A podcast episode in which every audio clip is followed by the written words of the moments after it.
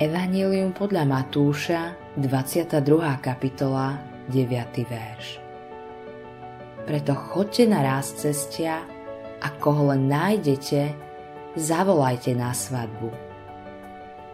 Tieto slová sú vybraté z Ježišovho podobenstva o svadbe kráľovského syna. V podobenstve, ako v mnohých iných, používa pán Ježiš prirodzený príklad. Ukazuje nám, že Božie kráľovstvo funguje úplne inak ako tento svet a platia v ňom úplne iné princípy ako medzi ľuďmi vo svete. Prirodzené pre kráľovskú svadbu je to, že hostia sú pozývaní podľa dôležitosti, zásluh, podľa spoločenského rebríčka. Ale v Božom kráľovstve je to úplne inak. Boh pozýva každého bez ohľadu na to, odkiaľ je, kto je, čo robí alebo urobil. V Božom kráľovstve je len jeden princíp. Z milosti. Človek dostáva všetko za nič. Boh chce, aby všetci ľudia boli spasení a došli k poznaniu pravdy.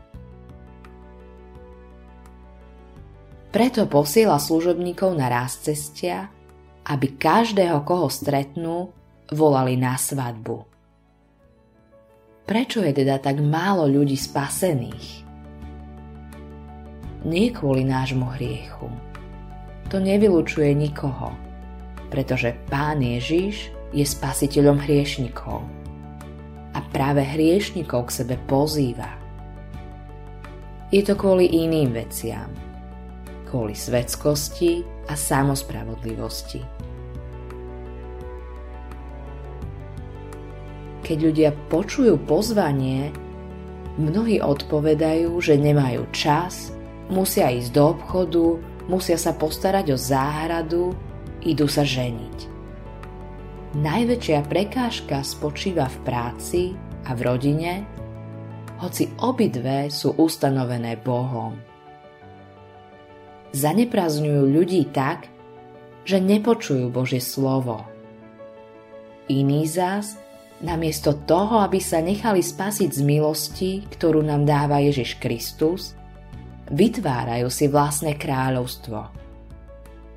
Preto je tak málo spasených ale každý, kto počuje a verí, bude spasený.